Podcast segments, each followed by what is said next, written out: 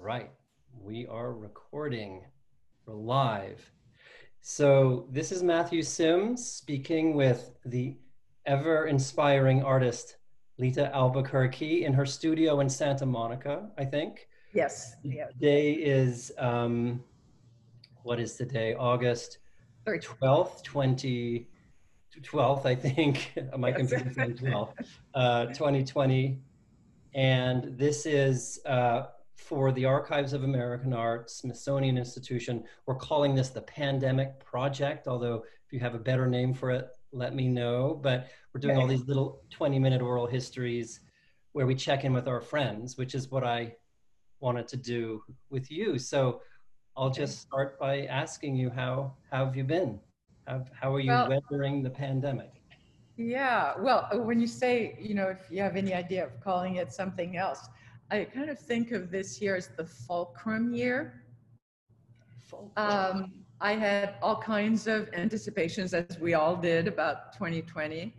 But for me, and I don't mean to sound Pollyannish, but I really feel that this is a transformational year, and that that the way we're getting there is not the way we would ex- have expected, but in fact, it's um, it's it's truly as if. Well, one of the, the ways I like to think about it um, is the idea. Um, I, I'm really interested in this um, cultural historian. His name is Thomas Berry. And he talks about how, oh, he's really wonderful. He talks about, he wrote a book in 1999 called The Great Work. He's no longer with us, but um, he was saying how we're at the end of the old story that started 2,000 years ago, and that we need to create a new story. And that that new story is of us in the cosmos which made my heart sink since that's really what what my work has really been about that kind of um, perspective. And then he talks about there's three universal laws. The first one is of multiplicity and diversity the fact that everything in the universe is unique. The second one which really has taken my attention is that everything everything has an interiority and a subjectivity that expresses itself, that is continually expressing itself. And the third one is through that subjectivity and through that diversity, we're all interconnected. So I have experienced this period um, as light itself expressing itself in a way, in a much greater way than I mean, I, I physically I feel that. I mean, I've always taken the pulse of that kind of energetic things going on, but it seems as if light has come in and is expressing itself through, you know, obviously sh- shining on darkness, all, all of this. So it's very, uh, it's quite an upheaval, and and and also what's the reason I call it a transformational, a fulcrum year in, into transformation is we've all had to go inward. There's, as we all talked about, there's never been a time on planet Earth where every single person on the planet is doing the same thing, meaning they're all at home, right? And are able to observe what we've done, what we've done to nature. Mm-hmm. Personally, what happened to me on March 15th, uh, we moved out of the barn, you know, where that was the A. Quincy Jones building, and into this wonderful, wonderful place, only about a mile and a half from our burnt out property. Uh, it, it's like um, there was a, a waterfall, a small waterfall, and a creek, and bunnies, and coyotes, and crows. And I, I have a little studio there. I- I'm not there today, but I have a little studio, maybe seven feet wide by 20 feet, with a window to the creek and a desk right there and I can observe all these things. And in the beginning, for me in the begin, well, it was two things. It was also moving, moving from a very transitional place for us. It was right after the fire, 15 months of that, and but also in the city to this um, this wonderful, uh, uh, very uh, nature to into nature. And so I was able to just really observe nature and and all of us felt this how it came alive. You know, like our, our retreating, all of a sudden nature comes back very quickly. And I think that's a very important point. Whether or not it's going to stay that way is something obviously to be seen. But I think one of the things that's happened is it's really been a very interior uh, time since since the lockdown. Uh, we've all had to adjust, you know, being home with husbands, wives, children, you know, all of that. But obviously, as an artist, it, it isn't that different um, in that that is what we do. Um, but in my case, my I wasn't here in the studio in Santa Monica. Um, so I was able to kind of settle in. I, I, really had time to dream, really had time to write. Um, one of my morning rituals is to go, I, I, do these energetic meditations on the beach while I'm running. That kind of came to me about 25 years ago. And then I, I go swimming in the ocean every day when they locked down the beaches, I was, you know, in really bad trouble. but but I was able to go back to do that. That really is very nourishing. And and then the, all my assistants were pretty much on working. They still work, but in their different studios as opposed to the main studio. I also moved another studio downtown, which I've only been to now. Um, that place I really had to come back to. Here I came back, hmm, what, about a month ago, I think, something like that, but still not as much. I'm, I'm mainly in Malibu in the small studio. And there, uh, of course, as you did project, which was an amazing project um, that was in January. And it was um, uh, in in the desert there. Um, can you Saudi, hear me? In Saudi Arabia. Yes. Yes. Yeah. So and also we on March 10th we had um, I was asked to do a project for the Huntington Gardens for their centennial, and we had installed this boulder, but we hadn't finished doing it, so it was stopped.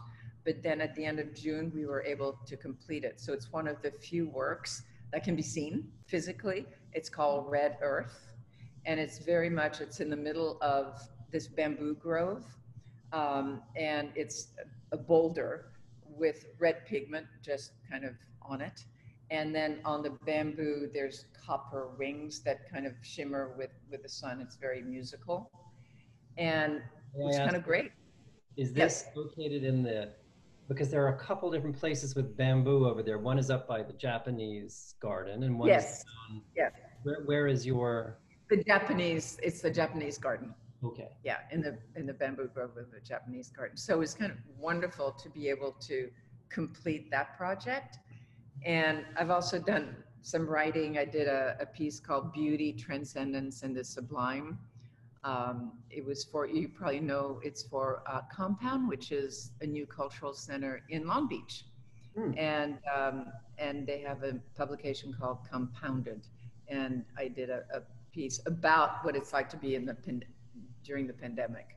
And I spoke about nature coming back and that those kinds of ideas. Um, and you, you hear these stories about already at the beginning, you heard about dolphins coming back into uh, um, the Bay of Naples or someplace. I mean, you, all these things. I saw dolphins here in Long Beach uh, coming up into this marine stadium area, which you wow. never see. Wow. So there is this kind of nature tentatively trying to figure out. Wait a minute, can we spread over into these areas now? Is it safe? You know. Uh, so it's interesting to, to wonder how things will, you know, what the future holds. Yes, yes. It, it certainly is a time that makes you think about our effect, our effect on the environment. And, and you see it very rapidly. And I think that's one of the, the fact that we can be quiet, we can be in one place. I mean, I feel very fortunate that I'm in this nature place to begin with, but to be able to see what we what we do to the environment and and then what do we do about it you know like what right. and you have been interested in i don't want to say I mean, the environment is a is a catch-all in a way, but you've been interested in syst- environmental systems, relationships from small, from macro to micro. Pieces behind you, I, I uh, uh, seeing pieces from uh, uh temporary, uh, site-specific uh, performances that you've done. Um, so I can understand how all of this would resonate in a very um, personal and aesthetic way for you in terms of your practice. Has has it pushed you in new directions? Are there new thoughts of hey, here's something I really want to respond to? I mean, I don't know if it's if it's had a in addition to thinking and in addition to having that moment, is there have you thought of ways that oh this is something I want to do to respond to that in my in my practice as an artist? It's burgeoning.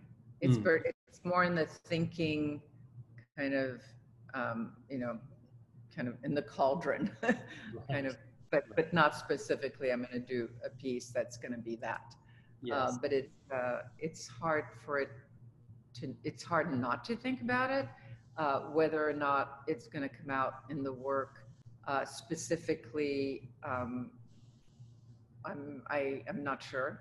I, I want, I'd love to address it, but I, I just don't know yet. Um, I, I have thought in terms of opera, you know, the idea of really performative, narrative, operatic. Um, I, I, one of the things I've been doing is editing this film that I think I showed you. I don't know. Liquid Light. I remember. Oh, okay. Yes, yes. And um, it's part of a, it's a series of, of films I'm making and the, the next piece I want to do is going to be in Africa. So I'm, I'm just beginning to develop what that's going to be. Mm-hmm. Um, so I wouldn't be surprised if it encompasses it on some level.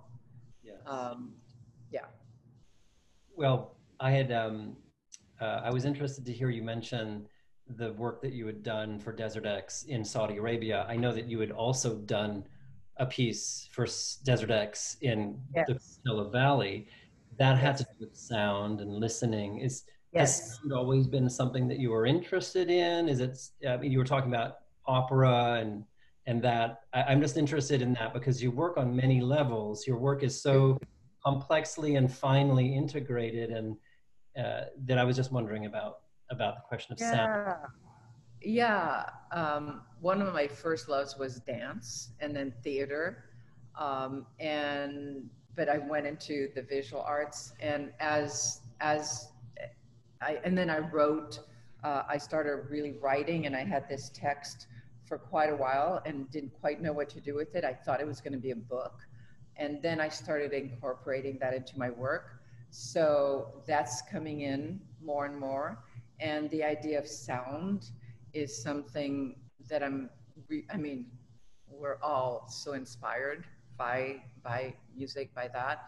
Um, and yes, it's something. I mean, I admire people like Robert Wilson, Phil Glass. I'm a great, uh, uh, quite quite a fan of. I, I love that kind of work. Um, and I do see. I do see. I. What I'm interested in is for, for the work to inspire. You know, I'm, I'm really interested in inspiring other people. I mean, that's, I, one of the things that, that happened during the lockdown, I was driving down very um, uh, windy canyon down to the ocean. And I realized, I realized what my mission in life was, and that my mission in life is to be happy and then to share that happiness, right? and it was like so simple and yet so real and and it's that thing of what do you do every day that gives you joy and i mean it sounds but it's so i mean obviously there's obstacles and there's the darkness and there's what's going on socially and politically that's very much part. But but it's it's to be to be inspired and to inspire. And i think that's that's so i think we all have that as artists and we all have that as human beings. So yes it's something i'm definitely the piece at the at sunnylands at desert x in 2017 was i was so thrilled because it was the combination of uh, writing the libretto, uh, singing. The Los Angeles Master Chorale was singing. There was music that uh, someone I collaborated with did the music. Um, there was the choreography. There was dance. There was then the sculpture. Then there was the performance. But then there was the site, and the site, and every single one of those things had e- were equal, which was really fascinating to me. It was like a living painting, but it was like the music, dance, performance, color, costuming, all that had had equal, you know, had equal say, kind of. And yeah. I love that. I have to admit, one of my one of my inspirational things is to watch um, dancers rehearse. Uh, I'm kind of like I think of Degas, you know, in all his drawings of, of doing that, and yeah. So I so when you go to those places, then they engender yeah. other things. And the and the idea that at the center of this was this body, female body that had its ear to the ground. At first, we weren't quite sure what the posture was, and then it was oh, listening. And then, interestingly enough, for the next piece you did with Desert X in Saudi Arabia was another female form in this. I mean, you have to maybe say one or two things about this blue that you love that we yes. see behind you here. That yes. these figures were were in that same color as well. Yeah, yeah. Well, there's a number of things. The blue uh, really comes out of. I, I grew up in North Africa and Tunisia, and there's a town called Sidi Bou Said, and mm-hmm. it's very much like like Greece, but in the 19th century, actually, it was a Frenchman who came and introduced that color, and it's on a hill, and it's super famous. Um, I want to have a house there, but it's you know like exorbitant, you know, over Paris and New York. And so it's white, white washed and then blue. There's blue, all the windows are blues, the doors are blue, you know, this kind of thing. Mm. And so that was one of the things. And one uh, in the in the 70s, I think I was back at our house in, in, in Tunisia and the nighttime sky was not black, it was this deep blue. Mm. And so that was one thing. But the the big influence came from a friend of mine. Her name is Susan Kaiser Vogel. She's um, she was a light and space artist, and for her MFA show, she had done a piece called Blue Flame, which was essentially a 10 feet by 10 feet by 10 feet brick room, and this is pre-Turrell. It was just four walls. It was outdoors and she had very lightly uh, drawn light blue, not this blue, but light blue pastel. So when you went inside the room, you looked up and you saw the sky. The blue of her pastel totally melted into the sky. Mm-hmm. And I thought, oh my God. And and we're best friends, you know, we're like, and I said, this is it. And I started doing projects that were uniting the earth and the sky. So that had a lot to that was a that was a big and this pigment you've used also um, as material that you've spread out on the earth. Yes. Um, very early on, you did a, a kind of a, um, uh, uh, a little furrow with yeah. with blue pigment in it in Malibu. I know. Um, yeah. But the figures now being cast in this, are they in polyester resin? I'm not sure. The figures. Yeah, they, well, the last one was aluminum, actually. Oh. Um, the very first one was plaster. Okay. Uh, the second one, which I did in Switzerland, was um, that was resin, uh-huh. and uh, I'm going to be doing uh, another one. But let me tell you a little bit about what the figure is. So the text that I'd written, it was back in 2003, uh, was about a 25th century female astronaut who comes to this planet to teach us about the stars and our relationship to the cosmos. Uh, the first piece that I did, it was a film that I called 2020 Accelerando, so accelerating towards 2020. Uh-huh. And as she comes to Earth, she crashes and forgets her mission. And so that was about all about her remembering. It's really a, a symbol for us as humans. You know, yeah. where do we come from? That kind of thing. And then, then I, I, I'm now taking her to different places. Like uh, at Desert X, she was listening to the Earth. She was but she was also telling us to listen. For me, the piece at Desert X, the first one, was a very political piece. It was one of my first political pieces. It was right after the election in, in 2016. It was in 2017. And what I'm very much someone who does projects in the desert, and here was Desert X, right? And instead, I chose chose Sunnylands, and the reason I chose Sunnylands is because I'd have heard what they did in terms of having heads of state come there to have uh, to discuss world politics. And I thought, wouldn't it be great in this site of political power to infuse cosmic power? So mm-hmm. that's that's what I was doing. So with the it was called to action in a way. It was called to listen. Mm-hmm. Um, it was also about silence. And uh, so so the the figure, the blue figure. Oh, the blue also comes from another thing where. Uh, way back when I would close my eyes and I would see entire planets covered in ultramarine granular pigment. And so I feel that something in our DNA, some kind of memory, um, the blue line that you're talking about is almost like a burial. Um, i continually have those kinds of images. I did these boxes, glass boxes, just filled with a blue pigment. I wrote the work, the world, the word remembrance on it. So it's really at looking at the planet from a very future uh, place. Um, I think of the year 7066. It's it, that's come into my writing. Uh, she comes from the 25th century. So um, I'm, I, and so it's really wonderful to hear Thomas Berry talk about that what we need to do now is the next story, which is us and the cosmos. And I'm seeing it everywhere. A lot of artists, musicians, you know, we're, we're, we're coming in, or, or not even artists, you know, we're coming into that, right? We're coming into understanding more and more. I was obsessed for years about the stars and our relationship to the stars. And that's why I did all these pieces with alignments. And I couldn't understand why I had that it had to do with certain, I like to think of myself as a navigator, uh, kind of navigating the planet, you know, that kind of. And, down the road um, Malibu? Yeah, down God knows where, right? where are we going? I better, I better know where we're going. so, so it's a lot of imagination. It's a lot of, um, it comes through writing. It comes through just images that, that come up and it's all very interconnected too. Yeah. Well, we're running down on time, okay. although I would okay. love to keep talking.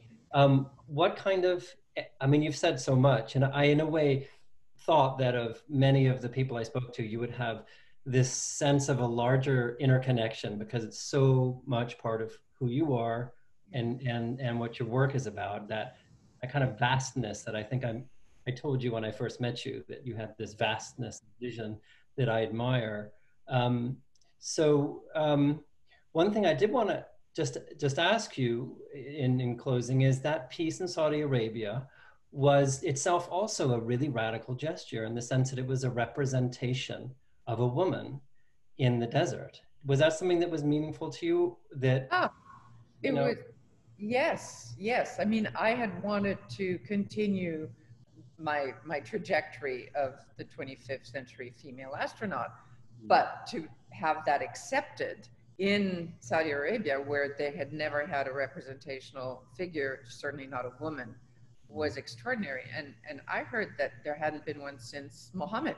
You know, hmm. so talk about the revolutionary female archetype. You know, to be able to do that in January of the year 2020, which I totally believe is a fulcrum year into this new story. Yeah. Um, and it, and is a fulcrum year into transformation mm. and through craziness right through horrendous things that are going on in the world but that is it really feels like that so to be able to have that people told me i was crazy to do it I, it was i was going against a lot of what a lot of what i was you know i was told not to do it and i just had to do it it also my own history just made a lot of sense that i would do that um, but the fact that it was such a revolutionary move uh, for a woman art, an American woman artist, to do uh, a piece that had never been done since the year 700 in Saudi Arabia, in a place that had been so restrictive. They're totally opening their doors now, and and the women I met there were just phenomenal. phenomenal. Well, I'm sure that, that- I mean, that piece has, is inspiring in so many ways and, and has had, uh, you know, I'm aware of a little bit of the press that came out at the time that was in urging people not to participate. But in the end, by participating, you, you had this, you had this incredibly positive, like you said, revolutionary impact that is not, um, let's say, um, uh, I mean, it's obvious in one way, but it's very subtle in another. So, Yeah. so I think it's it participates in this larger, vaster vision that I associate with you. Yeah, yeah, yeah. Well, Thanks for saying that. there you go. Uh, So I had I, I sort of summed things up for you, but I, I did want to give you a chance to say anything else if you had anything else that you wanted to say about 2020 and Yeah. Um, well, the main thing I want to say is for people not to despair because it is, and to take the opportunity to go inward and to revolutionize themselves, you know. And I think what's happening in the social, political, well, I won't go into politics, but in the social is, is incredibly positive. And uh, the having having everyone able to express themselves. I mean, it's that whole thing going back to everything in the universe, whether it's a human being, an animal, or a rock, a planet, a galaxy, light, air, is has a need to ex- not a need to expresses, right? And so we need to allow for that to happen. And I think we're doing that. I think we're in process. I mean, it's a lot of work and it's been going on for a long, long time. And I think this is the beginning of something extraordinary. And I do want to conclude with this. Uh, I've spent the last five days um, packing up the fire archive, the objects that my friend Amy Sue had put together at, at Lauren Bond's place uh, of the remains of what you had seen. And it was an extraordinary experience. Yesterday was the last day, and I feel I'm at a, a whole new, like the beginning, the ending, and the beginning of a new, completely new phase and it's like you one has to be in the moment now we have to be now can't be burdened with any notions of the past and and yet understanding history and understanding the past but to really be in the moment in in order to be able to to survive but also in order to be able to inspire so Yeah. that's and to, and to take advantage of this moment. Um, and to take advantage of this moment You've used the word revolution several times, a turning, a kind of a movement around, starting, but also up and out, perhaps. Like you said, into a new moment. So Yeah. wonderful to talk to you. Um, I'm going to say goodbye and Okay. stop the recording.